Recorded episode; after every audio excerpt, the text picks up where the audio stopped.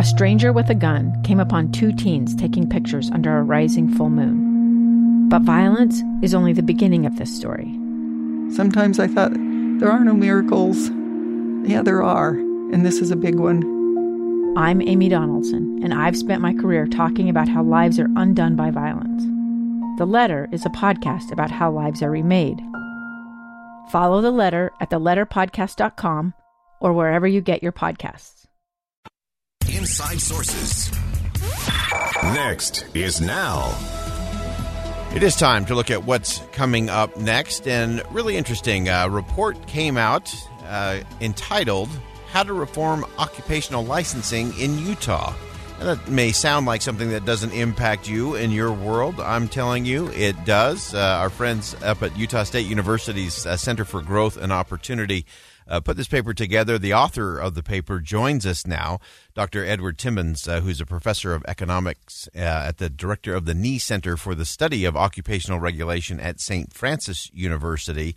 Uh, first, thanks for joining us today. And I love your approach to this paper. There are so many white papers and so many things on occupational licensing and so on. I love the fact that you started from the position of how does this impact the consumer first? Usually with regulation, we start with how does it impact the government? and then if we get around to it, the workers, but we rarely get to the consumers first. But the doctor, thanks for joining us today. Well, thank you, Boyd. It's great to be joining you today. So, so give us just a little bit of the uh, essence. What's kind of the top line takeaways uh, from your paper, your report with Center for Growth and Opportunity up there at Utah State? Well, the the first thing that we wanted to do is just point out, as you mentioned, that occupational licensing is really important in the state. About 16% of workers in Utah are licensed. And when we found out that Governor Cox was interested in performing a review of licensing, we felt that we could help provide some guidance on that and give the state some pointers. And that's exactly what we try to do with this new piece. Uh, I think that's so important. Some of us have heard uh, some of the, the stories over the years of you know spending more time to get, you know to get your cosmetology license and to become an airplane pilot or a heart surgeon, and we've heard different things that have kind of come over time or that have been built up you know through different regulatory regimes over the the decades. Uh, part of what you've come to and part of uh, your report uh, says we, we really do need to do a regular audit or sunsetting uh, provision of some sort when it comes to a lot of these licensing rules and regulations.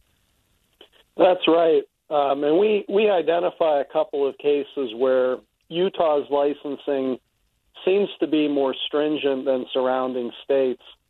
And, you know, the, the market's changed, the, the market has evolved. I think it's really important to regularly take a look and, and make sure that the regulations are, in fact, meeting the consumer's best interest. Mm. And, and, what do you find in that? Uh, again, I think so much of this kind of builds up. You have different people who, you know, with good intention, I think in most cases, uh, just keep adding and adding and adding until suddenly we've got this big burden. Uh, how does that ultimately impact the consumer, the worker, uh, and you know those who are supposed to have some oversight?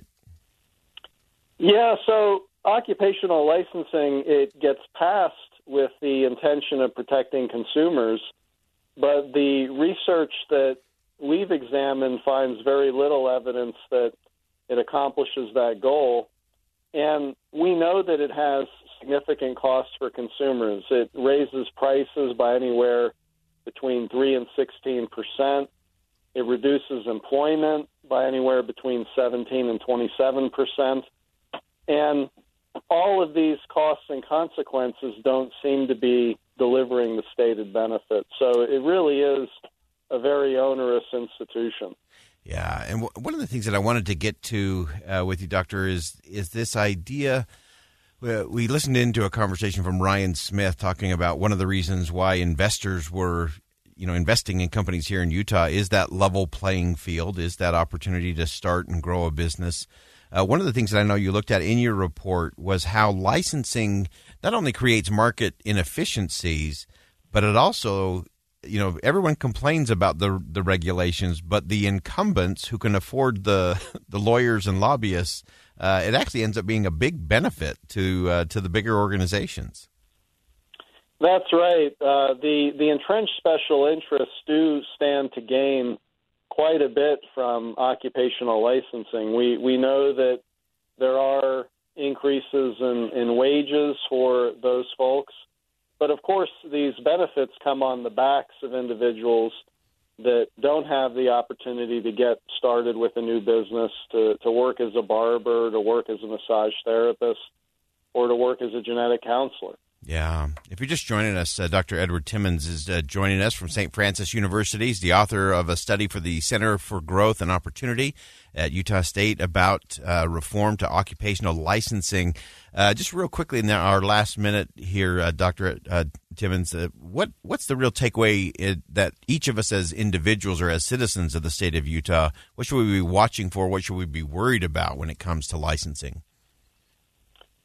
Well, I think the the most important takeaway is how much licensing has increased. Um, back in the 1950s, occupational licensing only affected about five percent mm. of the workforce, mm-hmm. and uh, as as I mentioned in, in Utah today, that figure is more like 16 percent. Yeah. So it's expanded to a lot of professions like massage therapists, uh, you know, like uh, barbers, where it's not really clear that licensing is the right option. And you know, there, there's all these costs and consequences associated with the regulations. And I think it's just important for consumers to have some awareness about what occupational licensing means with respect to that level playing field that you talked about yeah. for all new businesses. Wonderful. Uh, great insight. Again, the report is How to Reform Occupational Licensing in Utah. Center for Growth and Opportunity up at Utah State. Dr. Edward Timmons uh, joins us today. Uh, thanks again for joining us. Great insight uh, as always. All right, uh, we're going to step aside for bottom of the hour news. The question when we come back is one, are you ready for the Jazz game tonight? And number two, this might be a regulatory issue. Should the Jazz bandwagon be equipped with airbags? Two friends taking pictures of the rising full moon on a summer night two teenage kids doing what teenage kids do. When a stranger with a gun and a death wish changed everything. It was violent, it was senseless, and I will never understand it. I will never accept it. I'm Amy Donaldson, and unfortunately, we're all too familiar with stories about how violence shatters lives. But what we rarely see is how they are rebuilt.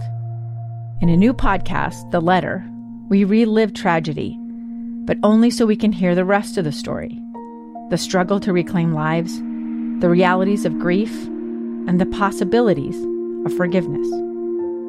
I believe in miracles. Sometimes I thought there are no miracles. Yeah, there are, and this is a big one. Follow the letter at theletterpodcast.com or wherever you get your podcasts.